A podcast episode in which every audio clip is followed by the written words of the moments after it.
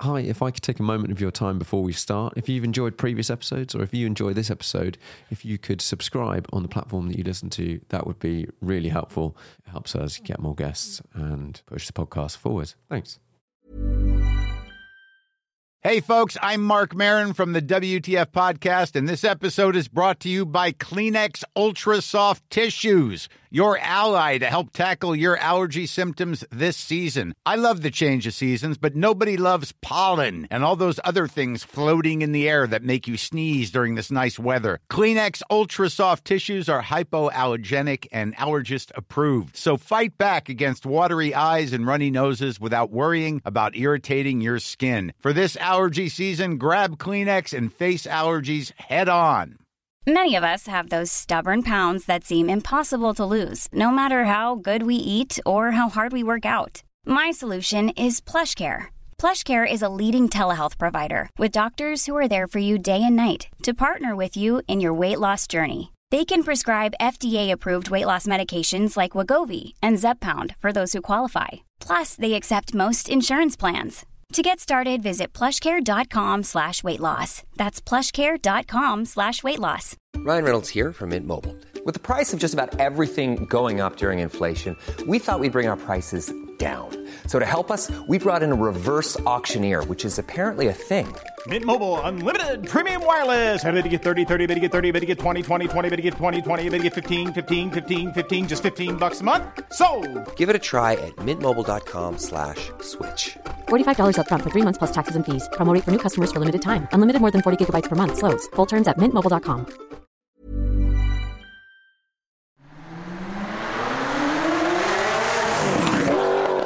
Hello, everyone. Welcome to the Car Chat podcast. I'm here today, or Sam's here today.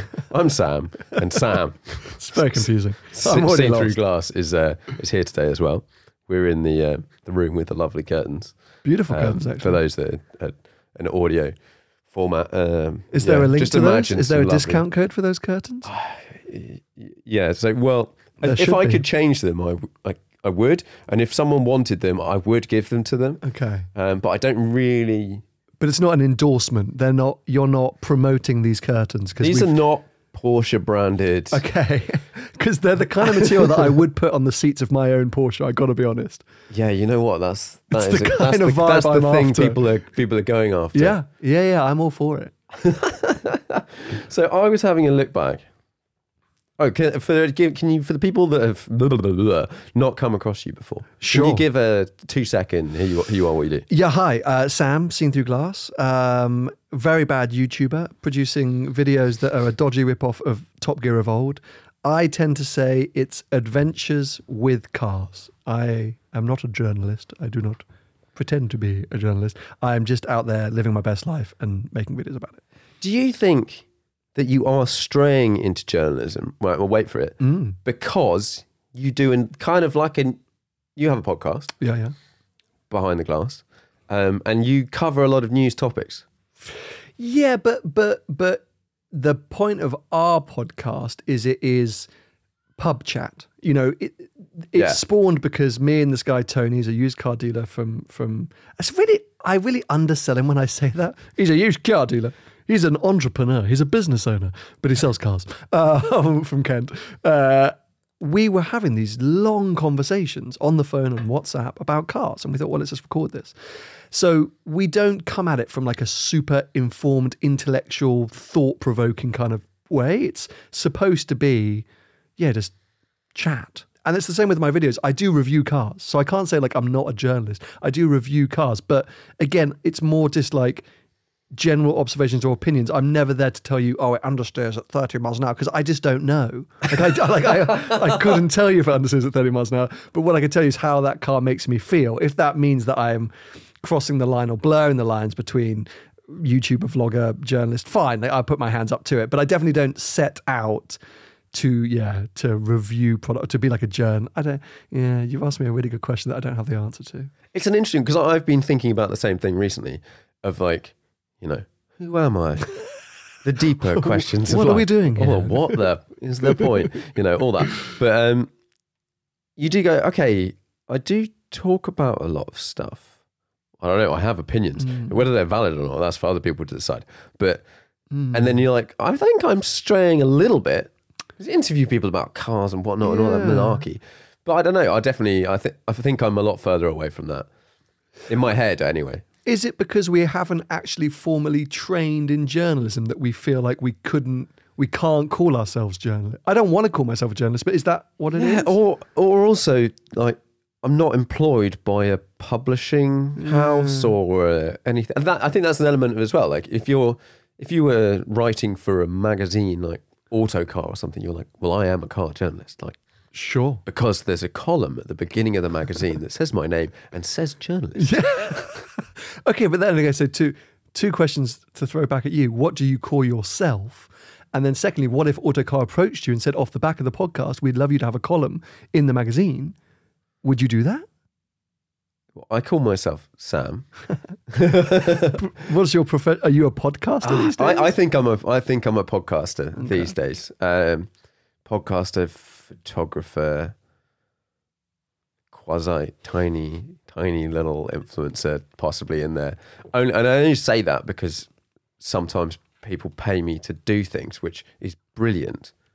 Um, generally, I don't try and mix too much. If if I'm getting paid, I'm it's kind of obvious that I'm getting paid, and it's normally these days for me, it's like photography or it's a mix of the the whole blend. Um, but yeah, it's weird. It's weird. There's not one. I don't have one thing. yeah, you're spread across many things. Sometimes they get introduced, and this does my head in. I, I wonder if you've had this. Um, and they say, "Hi, hi, so and so. This is Sam.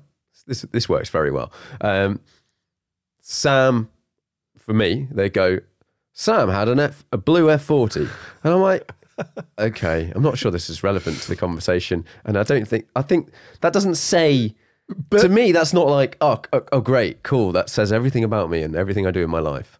So do you, I am assuming that this is the same for.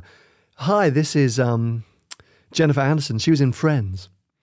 Do you not think she goes? Oh, God, like because Yeah, it's worse than that though. it's way worse. Like it's way way worse. You you can't it, would be like, hi, this is Jennifer Aniston. She once owned Once owned a dress or yeah, whatever, Yeah, and no, you're like- it's really bad, and as you say, like it really doesn't portray who you are. But as a way to within our sphere and world, where a lot of people are identified by their handles, by a video or by a car that they've owned, people maybe assume incorrectly that the best way to identify you to somebody else is is the blue F40 yeah. when you're right, it's actually a ridiculous way to to yeah explain who or what you are, and quite Because you get really weird response. No, you get quite.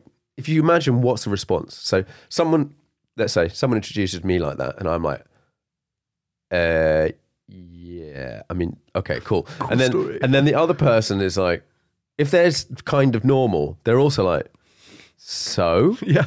How's that relevant? not really relevant. Like, cool car, but so what? Cool story. I guess yeah. There's a certain and actually, if the person goes, oh wow. I almost don't want to talk to that person. Do you know what I mean? Like, if they go, "Hi, this is Sam from Seen Through Glass. He owns the Ferrari 360," or like he has, Yeah. Because if And then people it, what if they said, oh yeah, you're that Ferrari guy? yeah, that happens a lot. What? How does that? How do you I'm feel like, about that? yeah. Okay, so actually, I'll tell you what the more telling thing is what happens when somebody says to you, What car do you own? What cars do you own? yeah, yeah, That's yeah, the one. yeah, so yeah. it happens a lot to me, especially people who don't know what I do for a living. Yeah, and they're Which one has out. to assume is everyone? I always assume is everyone. Uh, my wife really gets cross because people come up sometimes, very rarely, and go, "Hey, you're uh, you're that um, you're," th-" and I'm like, hmm? they go, "I know you from somewhere." I'm like, "Do you? Do you?" I will never say. "Oh, you might recognize me from such hits as a bird poos on me in priceless Ferrari. Uh, but no, uh, I if someone says, "Oh, oh wow," so so what cars do you own? I always just say, "Oh, a BMW X3." That's the move. I That's, just I never ever say the other stuff. do you, does it depend on the situation though? Very rarely. Even if I'm in like Goodwood's Goodwood members meeting, like really it's very rare that I will talk about the sporty stuff. I say I get the opportunity to drive loads of things, but I just never feel the need to go in with okay, if I'm in Maranello talking to a Ferrari factory test driver, Yeah. I'm probably going to lead with the with the, The Porsche, right? 360. probably going to lead with the 360. But in most non-car situations, but even in some car circles, I'm still quite hesitant to reveal what I have because I just I don't know. Maybe that I'm It feels weird. It feels weird, especially if you're like, depending on who you're talking to. We went to a wine tasting the other day, and we, for some reason, we had to sit down on a table with like six other people. And like, I did not plan on this. I just kind of wanted to go drink some wine with my wife and have a chat, and like have a break from life. yeah. And um, and everyone's like, oh, you know, talking about what do you do, blah blah blah blah blah. And someone was talking about some eco stuff, and then um, they're like, immediately they're like, oh, you're a car person, and they're like, how many cars do you have? And you're like, Oh. this is a bad. This is not. I don't. Do I- am I just going to lie to you, or I'm going to tell you the right answer, and you're going to be very confused? So I'm, I told them the right answer at the time, and um, and they're just looking at you like, Yeah. why do you need five cars? And you're like, I don't. I there's literally there's no no no way to justify it and then also if you say that you're a car person and you're into cars and you're in cars you can get the flip which is the other person who is into cars but not at the level that we have to be because of our jobs Serious geekiness, yeah. so you know for example i walked up at our podcast studio the other day and i was in a mclaren artura and Nice. Yeah, very nice. And there's a guy gets out of a van. Oh, oh yeah, oh, I like this.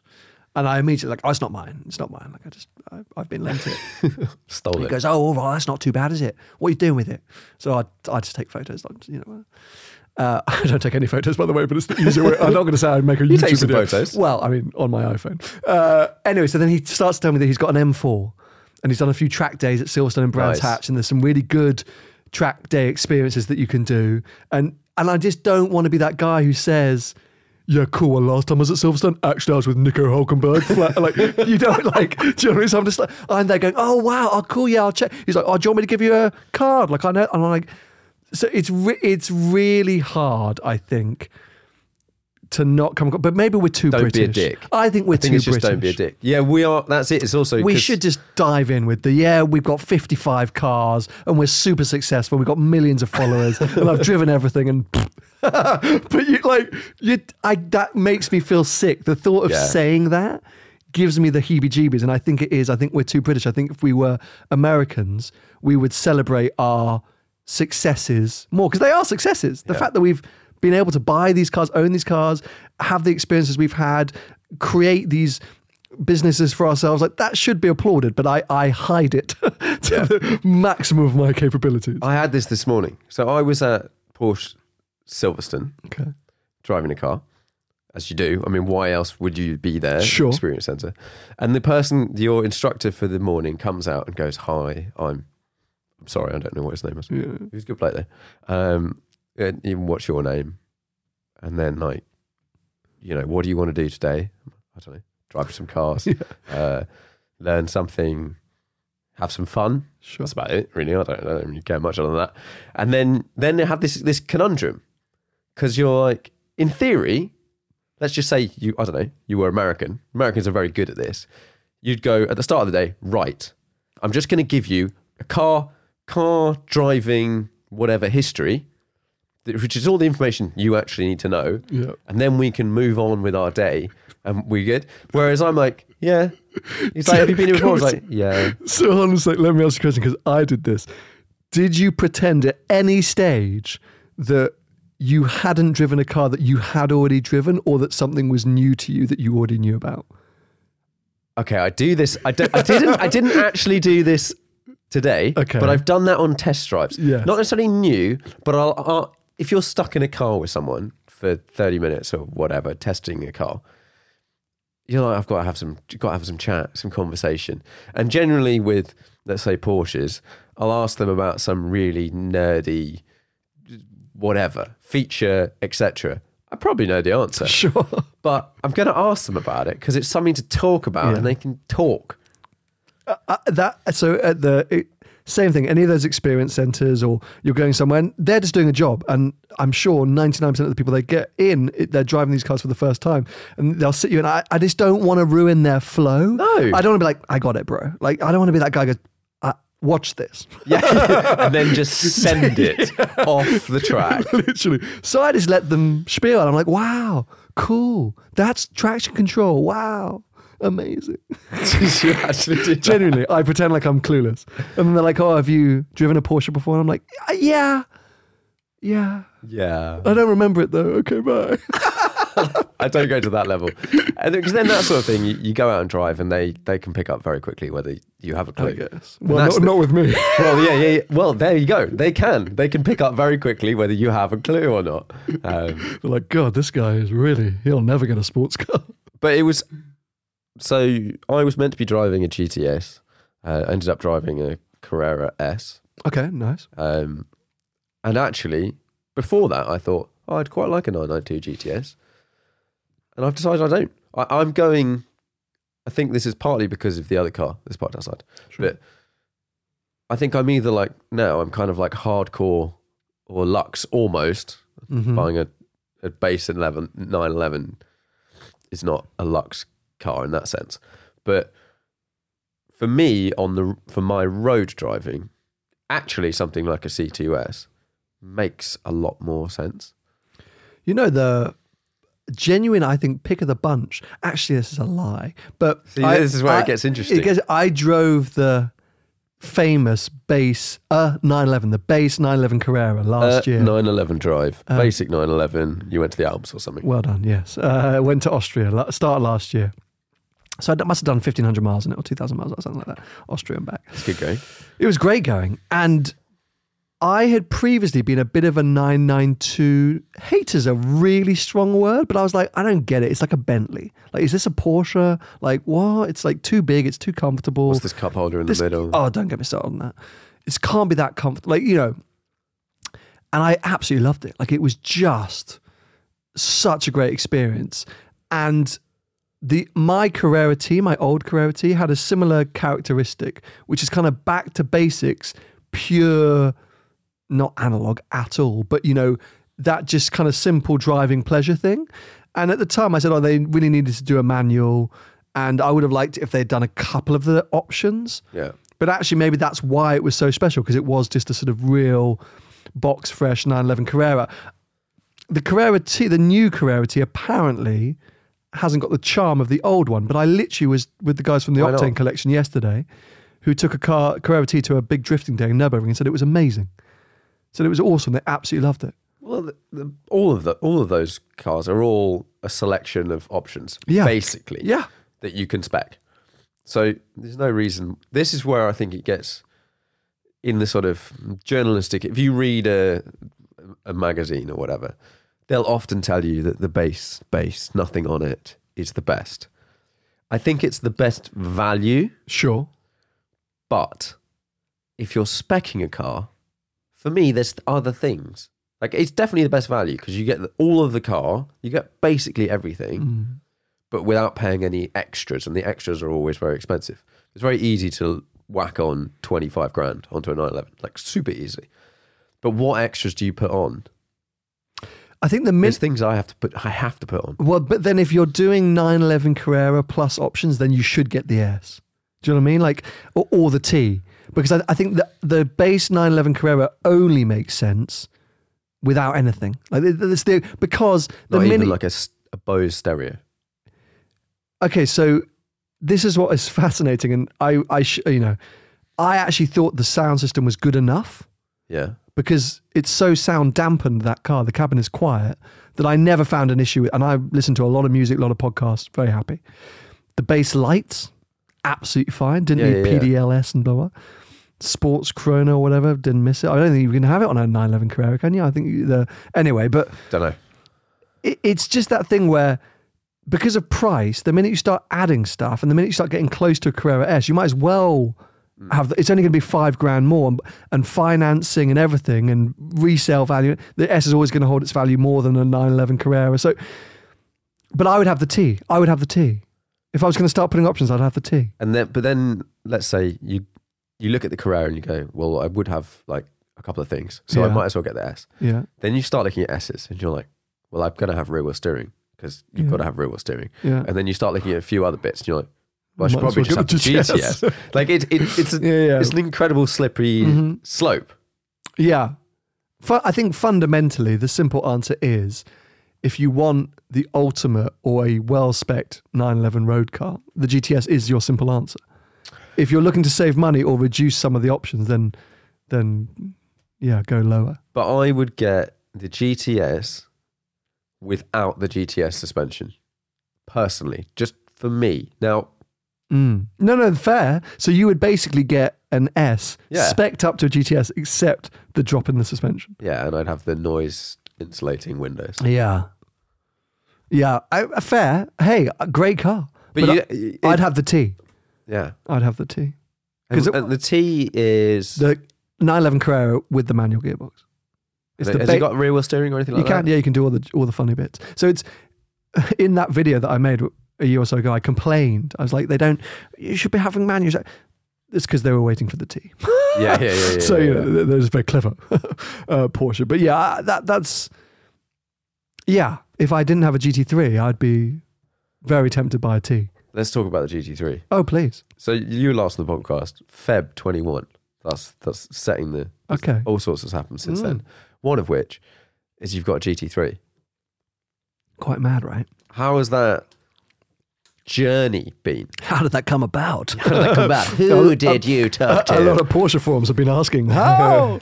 um, yeah, so I think I don't know if I'd driven that the car. I'd driven a 992 GT3 last time we did one of these. But anyway, yeah, always loved it. The moment I drove it, uh, basically bugged my dealer from from day one. Even when the car launched, I said, "I'll have one." They were like, "Good luck." And then I drove one. I said, "No, I really want one." Bugged them, bugged them, bugged them. They kept saying, "Look, unlikely, unlikely, unlikely." And then kind of all went a bit quiet, and I just randomly put up an Instagram story being like, I still really want one of these. And I uh, got an email that night from the dealer principal saying, Oh, I didn't realize you wanted a wing car. I thought you just wanted a touring. Like, if you want a wing car, I can, I got a slot for you. And I was like, Oh, yeah, I'll take it. um, and, and it was great, you know, like, I, I had spec'd a car from New prior, I'd spec'd a Jaguar F Type, but there was something different about specking a Porsche, specking a GT3. Like it felt like a super unique and pretty amazing experience. And I tried to really like savor it. We didn't know for certain that I was going to get a paint to sample slot. You know, that's, Yeah. that's sort of uh, held back until a little bit later, further down the line, where they confirm that or not. But yeah, got a call saying, yeah, we can give you a paint to sample slot if you want it. But if you do, you need to lock in the spec next week. Um, so went through that. No rush on that one. yeah, a bit of a rush, but I kind of half knew Yeah, what well, I was going to done it, do. like, we? yeah, like they said that you might get one, so therefore Yeah. it's worth considering. So we went back and forth a couple of times, but no, pretty much locked that in. And then the car actually came a lot earlier than it was expected. It was not supposed to be here till kind of about now, March, March, April Oh, wow. time, uh, and it got got brought forward. Um, a couple of delays right at the end, but anyway, turned up in arrived in the UK in December, and I actually collected it early January. Um, and yeah, I mean. I was just a bit mad. I still sort of half pinch myself that it's mine. I uh, I broke it in. I drove it back down to Austria, the same trip I did in the 911 Carrera, to sort of yeah break it in. And that was at the end of January, and I haven't actually touched it since. so it's been really weird. The last 10 days, I've started to drive it again because I just haven't been around. Um, and I'm about to set off literally tomorrow morning. I set off on a whole load of adventures in it. So I think yeah, it'll get two, three thousand more miles on it very quickly, uh, which I'm excited to do because I feel like I haven't bonded with it yet. Yeah, yeah, yeah. Like you I- need a good road trip. Yeah, I know what it's about. I enjoy it a lot. I love the idea of it. I love the way it looks. I love everything, but I haven't got that like firm bond yet, which will come with miles and time. So I'm just excited to get like get back out in it and see it in the sunlight. I actually haven't seen it in the sunshine yet because sunny today this country either. is a dump. So um, yeah, that I'm excited to see. So was that that was so doing the same trip? hmm Did you go down to one of the ice driving? it was it was theoretically GP Ice Race, which which is a, a Porsche affiliated event, but but not a Porsche event that hasn't been able to happen for three years now for various reasons. no snow? Uh, this year was no snow. The year before, two years before, COVID. So this year got cancelled super last minute, but weirdly Porsche were doing the 911 Dakar drives at the same place. They sent me an email saying, "Well, if you're still going, you can drive the Dakar." I was like, "Oh, I'll still go." Um, so yeah, so, literally the exact same trip. um, which was kind of interesting, but less snow. I couldn't. I'm not going to sit here and tell you the differences or the what. The GT3 is quite a horrible motorway cruiser. I'd underestimated that Yeah. because obviously in the UK we're sitting most motorways are like 65, 70 because traffic is everywhere. So that's a, like 3,000, just under 3,000 RPM on a GT 992 GT3. Whilst in Europe, okay, fine, in France like that, you're like 80 odd. And then I went through a whole lot of autobahn stretches. My God, I'm, ah! I was like, take a breather, car. Um, Is your car manual or PDK? Manual, yeah, manual. I I prefer the looks of the winged 992. I actually think the touring 992 is a touch too aggressive. It's not as pretty as I think the old shape was, but I I spec it like a touring. So it's got the comfy seats, it's got the manual gearbox, uh, no roll cage. I've got Turbo S P0 tires on there, like not even Corsas, nothing. So, yeah, it's a very comfy road spec Nice. Theoretically it is nice but it may be a bit weird taking a car that's yeah really designed for the track and and But it's not. it It's designed as a road car first, Thank track you. car second. Thank you. RS is track car first, road second. i appreciate you saying that hopefully a lot of people online will so, so what? no because i a lot of I, d- I honestly comment section is the last thing ever on my mind but it's interesting to see a lot of people who say like what a weird spec for a gt3 like I think it's quite normal. you should have just got a touring and i'm like Well, I couldn't. I couldn't. and also, this is the exact same car. It just has a wing on the back. Yeah. So- if I took the wing off, It's a would touring. be a touring. Yeah, yeah. yeah, it's I. I've, I've suggested various times eh, on the internet or whatever that I might things I've considered with my RS is getting rid of the cage. Um, and and I've always wanted to have one folding bucket bucket one folding bucket seat. Um, which would make using the backspace so much easier, Yeah. and like to miss out on having the harnesses because it's the only real reason why a cage, other than okay, it stiffens the car. I've not driven one with and without a cage um, to tell whether you really. I'm sure you can notice. 992, you can definitely notice. Um, I drove. I drove them back to back, a caged car and a non-caged car. that's quite interesting. Mm. I was actually, I actually freaked myself out because Porsche lent me a fully wing cage, cup two, like everything, and I drove it for a few days, and I was like, "Oh my god, this is, I don't want this car. Like this is." My wife was like, "What? What have you bought?" Like she was fuming. The dog wouldn't sit in it, freaked out by all the noises, and I was like, "This is just too much." And then, to be fair, I drove a touring, uh, but as we know, it's an identical car, and was immediately like, "Thank God, manual touring." So it was a PDK car, um, cage, cup twos, and then I drove a touring manual P0 Corsas, and I was like, "Why is this so much softer? Like, why is this so much more supple? Like, what is going on?" Tires. Tires was a big, big factor. Sidewalls apparently a little bit softer. I think it's quite. I think it's a huge factor. Yeah, so that PistonHeads did a whole piece on it as well, and then and then Porsche said as the cage does really does make a difference on a UK road on a jib- Jubilee Jubilee UK road Jubilee bumpy. Uh, um, so yeah, so so I, I think you would I think you would notice the difference. Um, and I just love to have the space. But everyone's Yeah. like, "Why would you do that?" It's an RS. I was like, Maybe I'll the wing off as well. Then. people have done that a lot with 992s. Lots of people taking off the wing. it's it's a two minute job. It's a two minute job, but but supposedly it does make the car feel fairly unstable. I can imagine. Yeah, like not, you at, not at normal speed though. Uh, no, sort of pu- uh, over 60 odd. When when does the active rear spoiler activate on a 992 Carrera S, for example, or a Touring? It's like seventy. Yeah, it's about or 70. something or something. They say that it, at those kind of speeds, it's like when you go past a truck on a windy day, you just stall Yeah. a bit. I have a friend, or I, I'm sorry, I know a guy in Canada who did it, and he was like, "Nah, put it straight back on." So it's just not nice. Yeah, and when you like, uh, if you go on the autobahn or something, you really notice the wing. yeah, Obviously, you don't, you haven't done it without the wing, but you really notice with a car that's got a big wing like that how s- stable it is relative to a car that does not have that sort of yeah, yeah. Hunkers sort of- you down. thing on the back. Um, yeah, I think last time I saw you, I think you still had your 996. Oh yeah, probably. Yeah, yeah, pro- yeah, for sure. That was a short-lived. I wouldn't say it was a love affair, actually. I still love the 996. Like I would have a 996 in a heartbeat. I actually think it's weirdly one of my favorite generations to look at. I obsess over 996s. Interesting. I want a Turbo S. I want a GT3. I want a GT3 RS. Like I, I want them all. Like I love the 996, and the 40th was probably kind of like one of the best for me shapes, like the GT Silver, like everything about it. But truth be told, it wasn't a dog, but that car did need a lot more work than I realized. And there was, even when we did everything, we did everything. I sent up to Visac UK and just did everything. It was still giving me issues. And that was quite hard to, to, to accept. Um, and if I'm honest, it was a bit too nice on the road. I wanted it to be a, a tad more edgy. I wasn't using it enough. You know, it was a an occasion car, and it didn't quite reward yeah, that yeah. enough. So if I was using it every day, I probably would have loved it.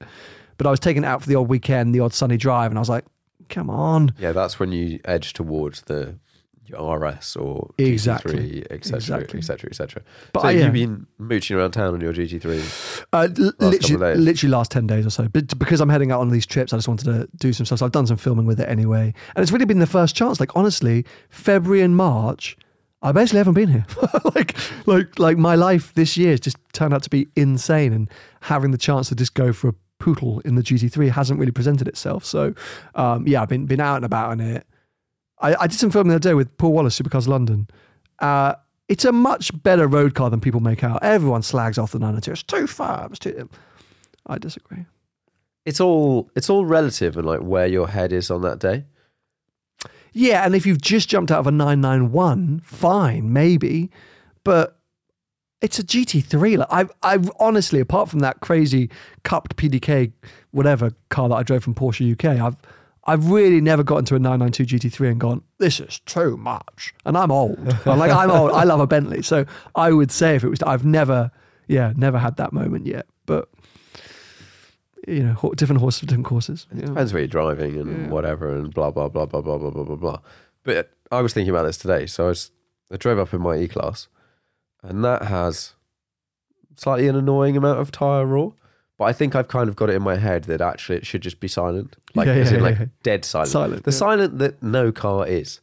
I think it should be Trying that quiet. Yeah, yeah, yeah, yeah. Like I, I Would you have a new Range Rover yet? Yeah, I went in a new Range. Rover. It's quiet. I didn't think it was that quiet. It's not silent though. It's not or the- silent. Or their like noise cancelling thing. You're like, mm, could could cancel a bit more noise. That's it. It's, it's like what do you start referencing Yeah. against? you know what's really quiet? The Mercedes EQS. That's quiet. Do you want to know what's really quiet?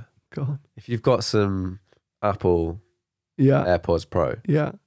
two, the new ones, Okay. put those no in, need to show off. yeah. and then yeah, I know. Uh, this I'm is sounding rolling at its. AirPod 2s Pro. If you put the noise cancelling on, Yeah. that that is actually silent, Yeah, fair. which is possibly a little too silent. Mm, But I did that in my RS the other day, and I was like, oh, I this is think I'm in an S class. hello. fair play. Well, I'll try that out. So where have you been? You said you've been away. Yeah, I went everywhere, mate. Um, it's been incredible. I, I, uh, let me think. You did the Austria trip. Went to Patagonia with with Porsche, which was a great trip. Um, Did which you go to drive some did e-fuels? The, yeah, did some e-fuels bits. Um, I went to Italy a couple of times. Um, where else have I been? I have to look at my Instagram. Do you know? I just forget. I just, but I've been everywhere. I've been everywhere, and then when I've been here, I've been changing na- nappies. So, so Yeah. between the two, I just haven't had a lot of time. um, but yeah, my wife is very understanding. Where did I go between? I did something, then I went to Chile, and then I did something else. Anyway, What do you? Where's your stance on the on EVs? There's no trick question here. um, e-fuels and sort of where transport might be in ten years' time. I I actually find it a super exciting time because I don't think there is one solution. I think there's going to be various different options or routes to go.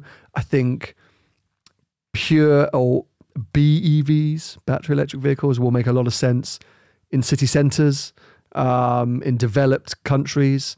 I think hydrogen is going to make a lot of sense in uh, tractors, lorries, buses. I think synthetic or E is going to make a lot of sense in motorsport and historic vehicles.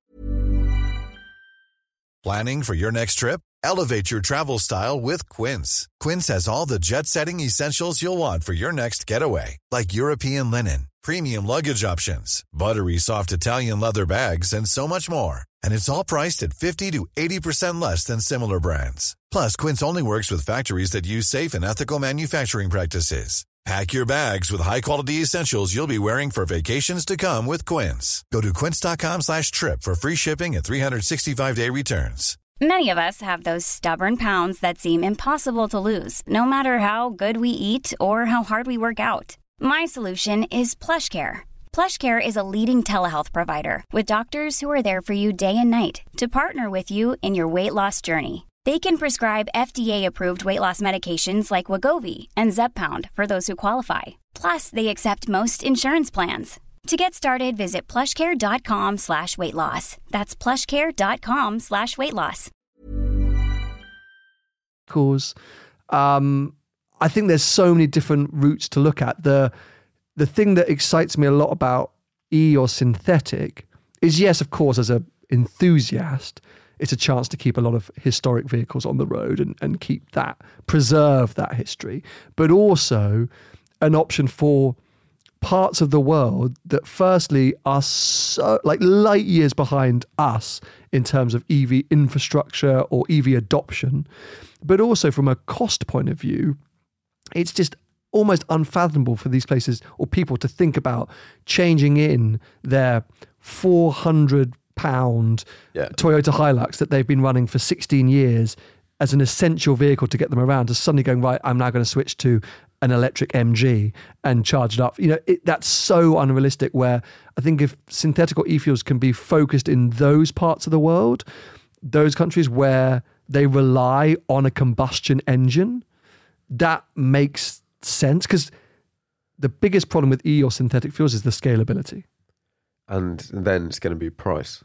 and price. But but with all of these things, just like down, BEVs yeah. and hydrogen, like it will come down the more it's you know scaled up. But it's it's probably impossible for synthetics to to re, like to fuel every single combustion engine vehicle in the world. That's that's It's definitely impossible. it's impossible.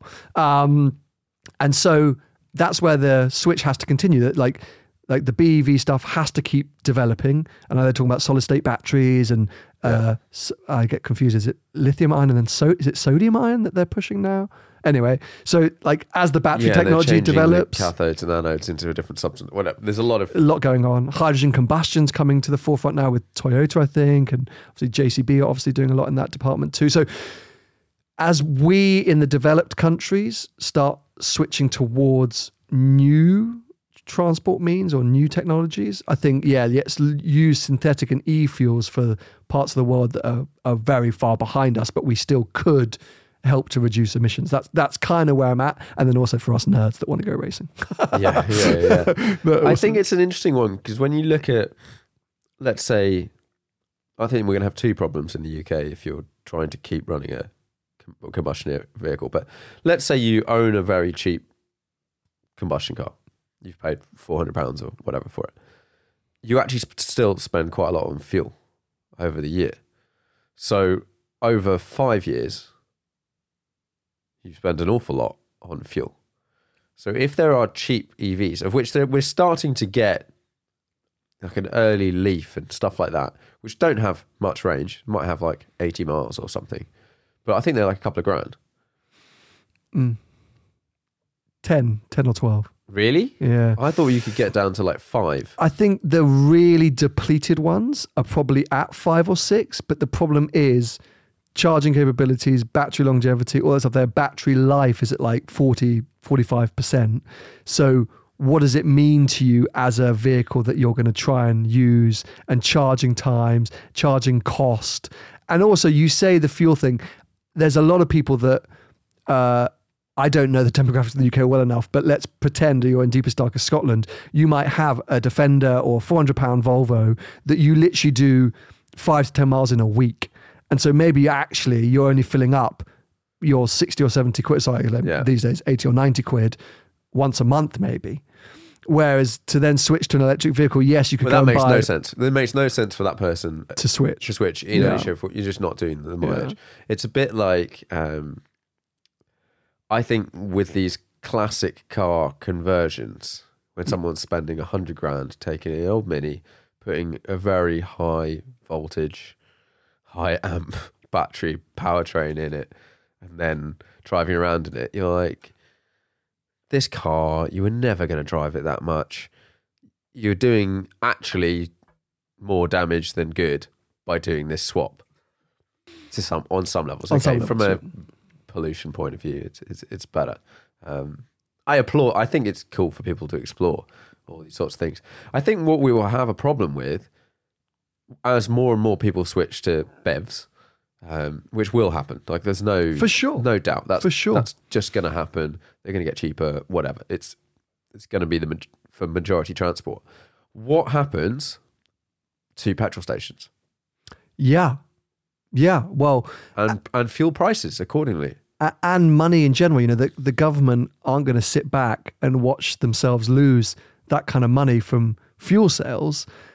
Uh, charging publicly is already getting more and more expensive. And as the demand for electricity as a household increases, we're already in a cost of living crisis because of energy prices. So, what's going to happen when there's an even higher demand because everyone's also trying to charge their electric vehicles? Because where I live, I when I had that Mercedes EQS, the chargers at our uh, house aren't working. So I had to go down the road to an Esso garage, and I can't remember the brand of charging, but it's a super fast, 150 whatever. Plugged it in, and to charge the EQS cost me 56 quid. Yeah. Which at that point I'm like, well, uh, from a cost point of view, I might as well just be running a, an, Yeah. a combustion engine vehicle. I was going to do longer miles, blah blah blah. So the cost is definitely the biggest thing, but it, like China already like miles ahead of us on here. They they've got electric vehicles for four thousand pound equivalent, and obviously NIO doing the battery swap technology as well. So like. There's so much advancement to come. Like we're really still at such an early stage of BEV. So I'm with you there, where it's going to get better and better and easier and easier and all of that stuff. But what happens to the existing infrastructure? What happens to the existing vehicles? What happens to well, old old BEVs? I know you say that it's affordable to get into a heavily used. Do you want to buy one? Yes. a different question. Well, it, Who buys? we sort of look at. I think you probably have to separate it into different areas of the market. Who's buying? You know, Because I don't think many people are buying used EVs. Full stop. I think at the moment not a lot are because well personally I've I had a E208 that's just gone back on a lease. So and I would like to have another small EV. Um, but I'm looking at the market and going there's a lot of cars and there's a lot of cars that have come off fleets. There's a lot of cars that have come off leases. Uh, people who have bought through a business. There's this whole part of the market. Like all the incentives are around if you own a business or if you've got a company car. If, if you're a private buyer, there's no incentives. Yeah. So I don't know who, and you can't get the none of those stuff. It's all first time new cars. So none of those people are going to buy a secondhand EV. So who's going to buy all these EVs? The prices are just going to have to take a hit. But and that's what I hear from every single dealer I speak to is that they are horrible news now. Used EVs, you cannot sell them, and they just lose money hand over fist. Uh, anyone that I speak to, at least in the prestige, um, yeah, car dealing world, just w- will try not to touch an EV with a barge pole because there's such bad news on the used market. Because you're right, all the incentives are, are buy new, and also this- the technology moves forward so quickly. That's the other problem. You know, if you're looking at a 10 year old Nissan Leaf or a five year old, whatever. We're talking about like a two year old Taycan. Yeah, yeah, that as well. I mean, but it, across the board, everything moves forward. Because if you think about it, Taycans now actually are one of the worst performing in terms of range, charge, Yeah. all that stuff like that. Okay, that's a great looking car. It's a great brand. It's a great performing car. It's one of the ones I would have, but not as an actual usable long distance EV, which is what I need. It's not bad though. Yeah, but it's 200 odd miles. Yeah, and, and I know from my driving, if I can get two, let's say I can get in in winter two hundred miles, that is that is more That's plenty. more than enough. Fair. And if I could get a Taycan for fifty k, forty five k, that's a that's a that's a great purchase. What does that do for Porsche though? Do Porsche want Taycans at 45, 50? What are they going to do about it? I don't know, but you know Ferrari wouldn't let that Cayennes- happen. Cayennes, Macans, whatever. Yeah, they, they get that though. yeah, fair, fair. Yeah, you know, you're right. You're So I right, think the prices will come down. They will drop over this year an amount, probably possibly a reasonable amount.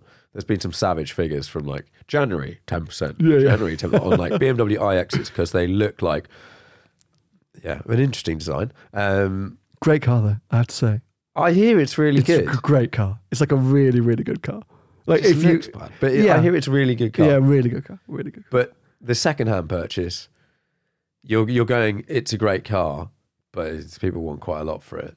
It's, uh, uh, It's uh, it's a it's it's a re- it's a really tricky one and a fascinating one, and that that's why I'm like that's why I'm excited because there's so much ahead of us. There's so much change, and I actually think it's as a petrol head, which is a weird way to call us now because less and less petrol cars, but as a car enthusiast, there's so much choice. Like if you're trying to get a new car, petrol, hybrid, hey, diesel still exists, BEVs, the potential of synthetic fuels coming to save the day, and you can go buy a vintage or a classic, hydrogen combustion, hydrogen EVs. Like it, there's so many options that it makes the choice of another car like tantalizing and you're like, what do I do? Where do I go? Whereas before you're like, oh, I've just got another three series.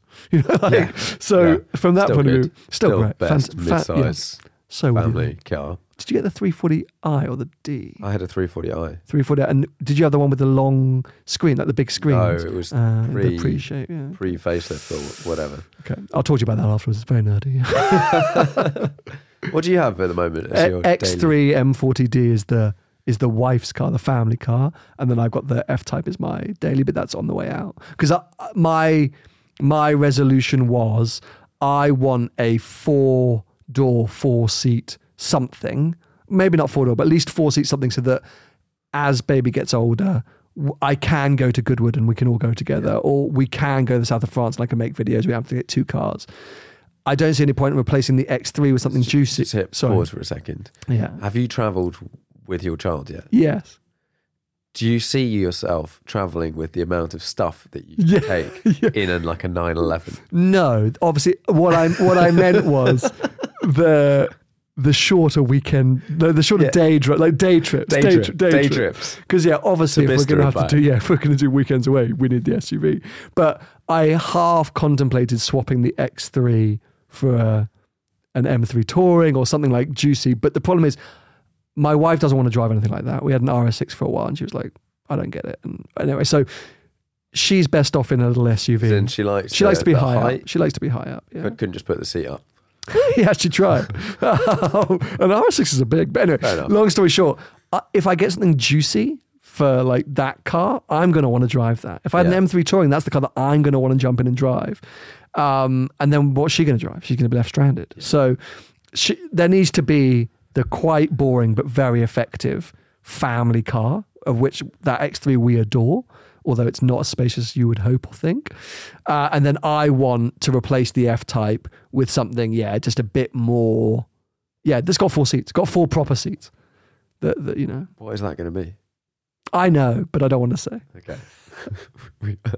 I so I went through. My kid is now 15 months old, and I went through a mad year. Just- having a kid Yeah, mad. I was going to say. Um, so you have to say. in uh, in car stuff as well of trying to go right. What's the practical? What's the perfect solution that I can go away for? You, in, initially, you're like, oh, we'll go away for a weekend, and then you're like, nah, we're just going to take the big car. That's, You need so much like, space. also with a small kid, you can't drive very fast, no. and I generally don't drive very fast with someone else in the car anyway. But you genuinely cannot accelerate or brake fast, so there's pretty much no point other than like it looks cool. So then you need to get all your stuff in. So when I had the Lusso, I was like, oh, this is dreamy, great. And then I kind of ran into the "you're the Ferrari person" type thing, and I, I didn't, I, I wasn't using it. Sure. So I was like, okay, no. And then then I got the the GTS that I've that, that's going at the moment. Um, he was too small to go in it at the moment because he can't go in the back Yeah. until like like what seat fits. That, that's the sort of Because you have to re- rear facing for so long. And yeah. boring parenting Yeah, type yeah, stuff. So he's he never he went in that car once, and that's gone. And then and now I'm just like, well, we just take the E class everywhere. Yeah, yeah. No, it, it that's why I said four doors because realistically, you're you're looking at the best option is fast saloon. Yeah. is is realistic because if you really try the oh Bentley Continental GT or Lusso or like actually until they are four or five years old it's super Yeah. unrealistic because you said the paraphernalia as well Yeah. by the time you but fast saloon um, proper boot proper rear seats proper space and sometimes ability to put roof rack on as well that's realistically the only route I think to go, unless you look at yeah tourings or So you've got an M3 touring. That's that's. no, the- no, no, we've already discounted that. But uh, I no, no, the one that interests me a lot. I'd be interested to know if you've driven M5 CS. oh no, not the CS. I I only hear great things, and I'm sure it's spect. I love M5 competition is one of my favorite all time cars. It's, Really? Yeah, absolutely adore it. M5 competition, I think, is genius car. Genius. I thought car. it was too. I thought it was too stiff. No, well, you heard what I said about GT3, so maybe I'm the wrong person to ask. Yeah, but yeah, then it's- a oh, CS is only going to be stiffer, mate. No, the CS is more compliant than the competition. I hear. No, Yeah, how come? because they've changed the suspension. no, no, no. But they surely they wouldn't have made it more. They wouldn't have made it any softer. It's a CS. no, I think it. I think it rides better. That doesn't mean it. It's got less body control, Sure. and stuff. It just handles. the I think it bumps just and the- handles everything better. Yeah. But it has got those monstrous seats in it, which are quite cool, but they are slightly annoying. Slightly annoying. Yeah, but that kind of thing is, I think, actually the route that you end up having to go. I think. And lots of people do. If you Yeah. actually look out in the world at what people buy, you get a lot of people like myself that end up with a big wagon, s- stupid wagon, Sure. Which is great and also stupid. And then you're driving down the motorway and you're like, What am I doing? why am I getting 25 mpg everywhere? Is that a really good idea? But then you put your foot down occasionally and you're like, "Oh, that's quite fun. It's quite cool.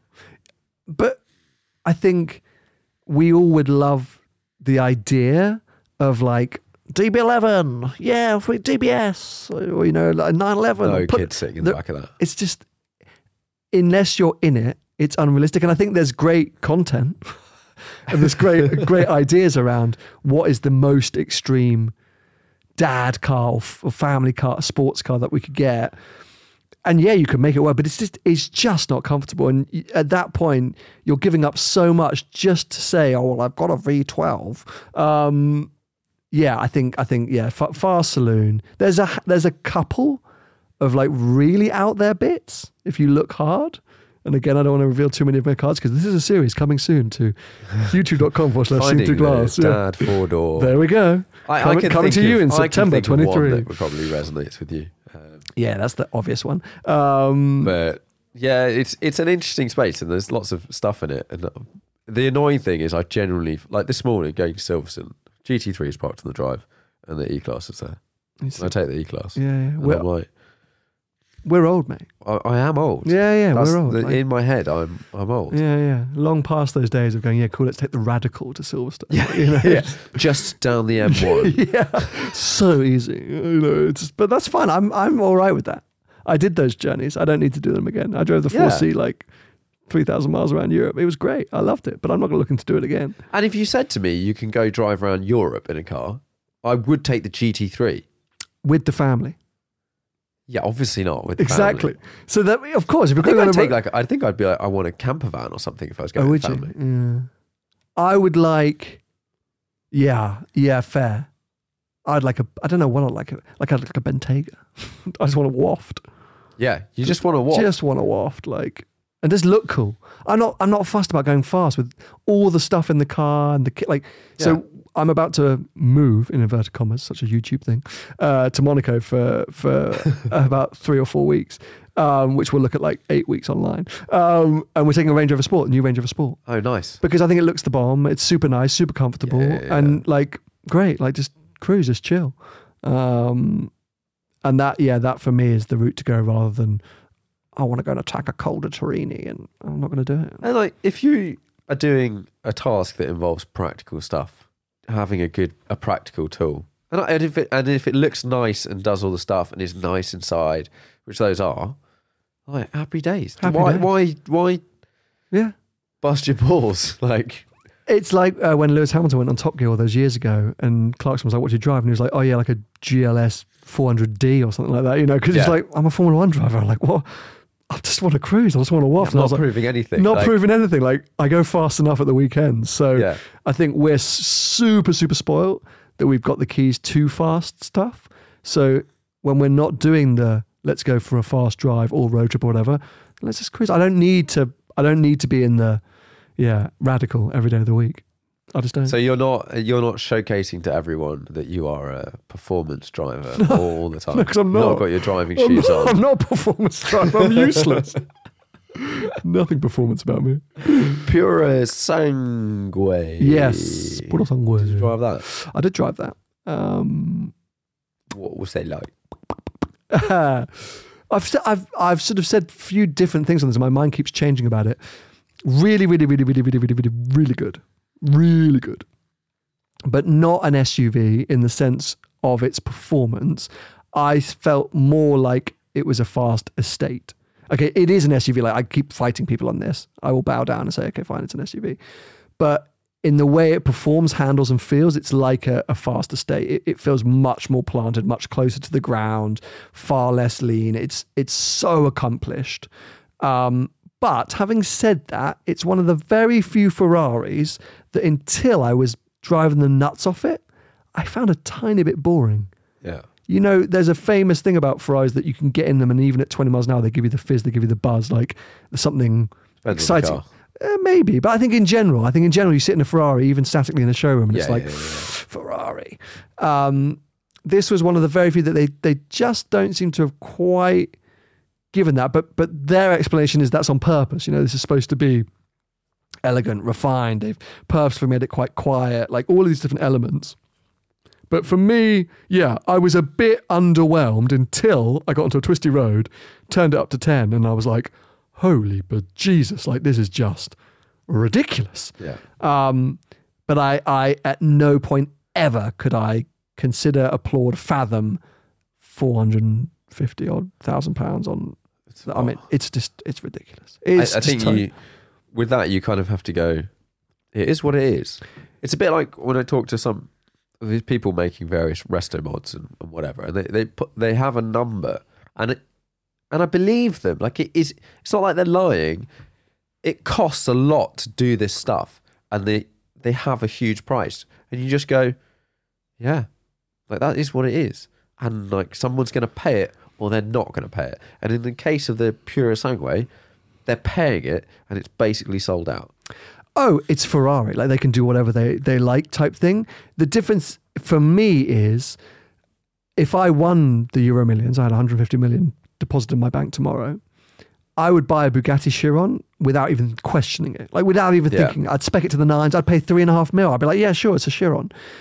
Even with that 150 mil in the bank, I couldn't spend nearly half a million on a Purosangue because it, I, to me, it's not a half a million pound car Yeah, because it's an evolution of a, of a Lusso.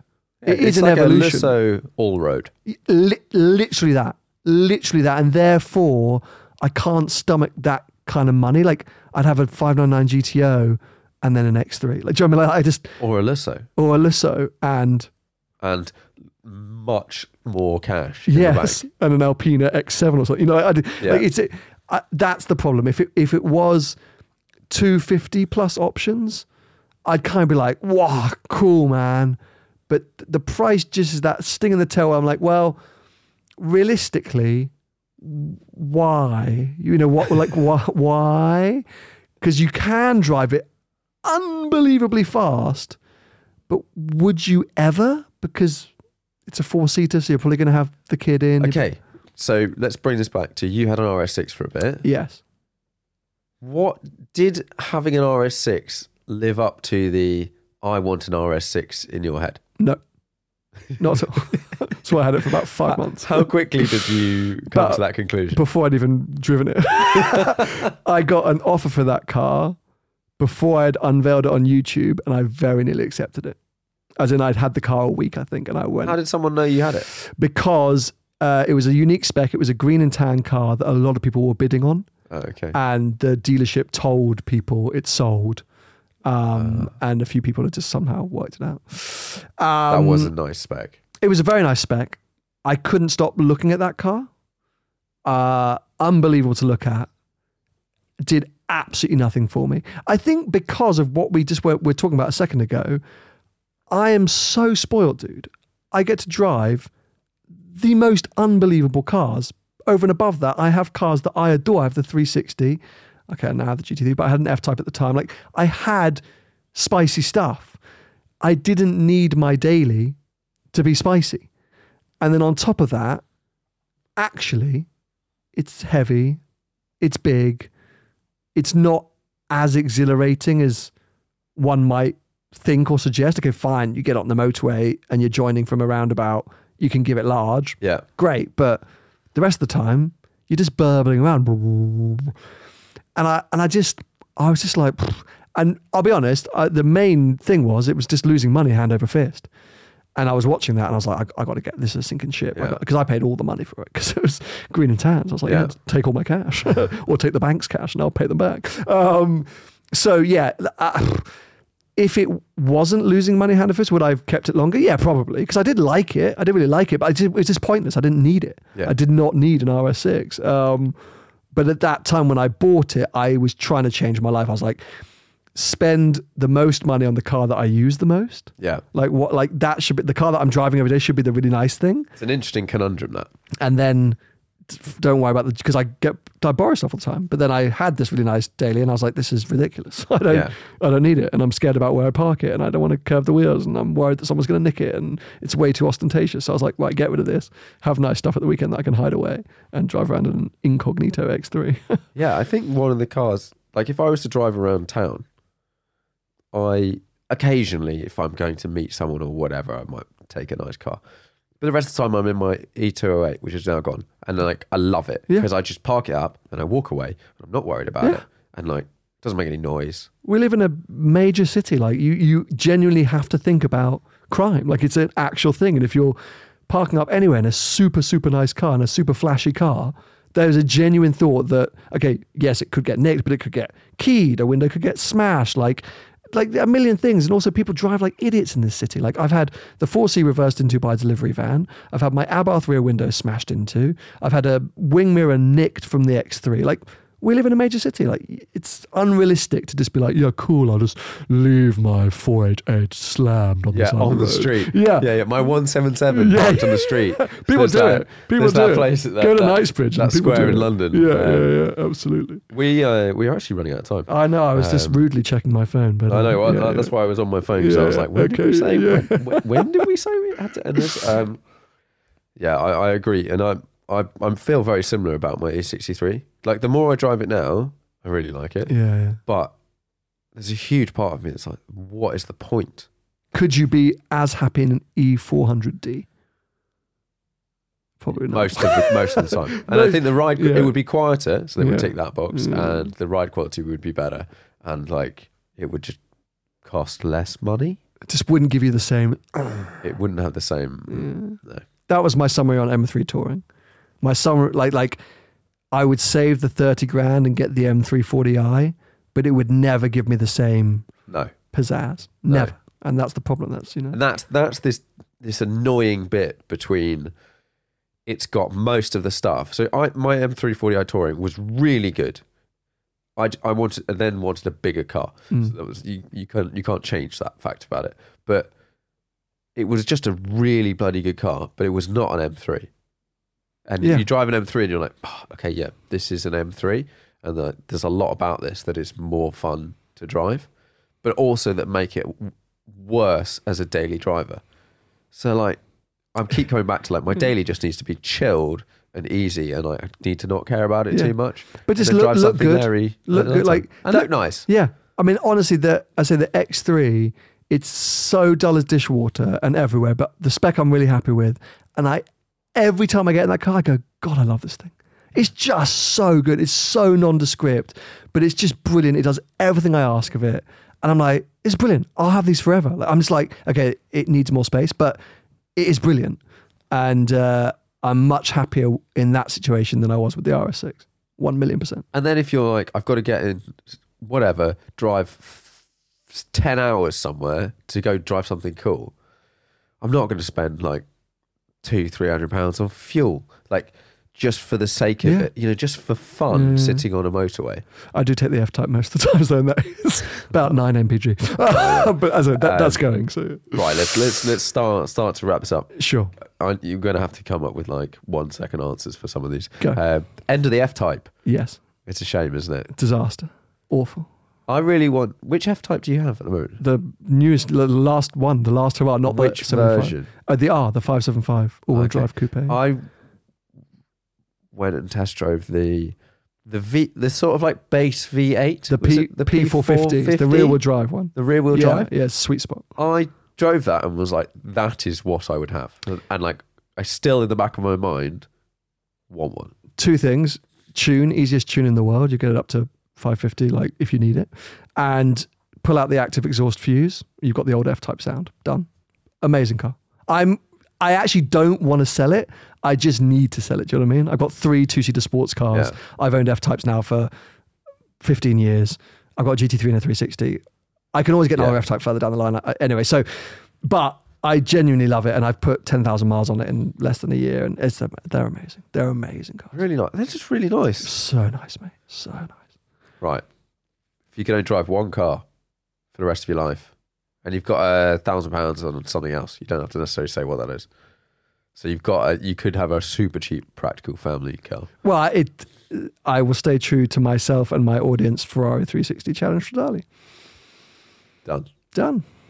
Manual Uh, conversion. I don't, nah, nah, F1 box. Fair play. But most undervalued car at the moment. Undervalued. Nothing. Mm, Jaguar XE Project 8. Oh, Mm. interesting. Interesting. What do they cost? Uh, people ask around 110, 115. True values around 90. Uh, Yeah. And there are some that trade at that. But I think that's a cool car. I think that will creep back up towards 170, 180 kind of list price ish. I think. Anyway, There aren't that many, are there? no, they made less than they claimed as well. Most interesting car to you at the moment?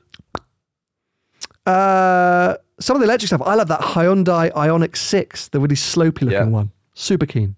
Cool thing. I, I I'm really enjoying cars from those brands. Yeah. Yeah. I'm all over the Hyundai stuff.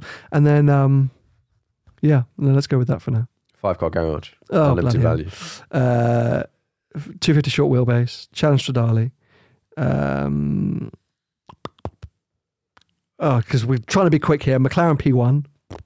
Interesting. Uh, yeah, yeah. Not one that's been flooded. Uh, Bentley Bentayga, not ones that we've Bentley Bentayga, and nah, oh, some. I didn't try and work out which Porsche. Let's just go because we're weird. 996 GT3 RS. Just because I'm feeling, I'm They feeling have fruity. got expensive it was so um, like stupidly, like in like un- a year. unnecessarily. I think people are just making it up. Yeah, it's a joke.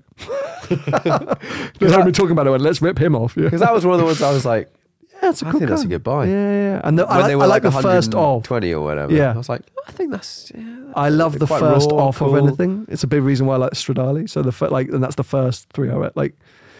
So yeah, that weird. Fi- it's, I'll, I would review that five cars, but let's just go with it. Yeah, sweet. Well, thanks very much. Oh, that's it. on. Okay, cool. I could have, I could have taken more time, but anyway, No, I, th- I, th- I know we, we've yeah, got yeah, cut yeah, off. yeah, we got to cut off. No, thank you very much. Place to go, people to see, whatever. Um, but yeah, thanks very much. Thank you for having me back.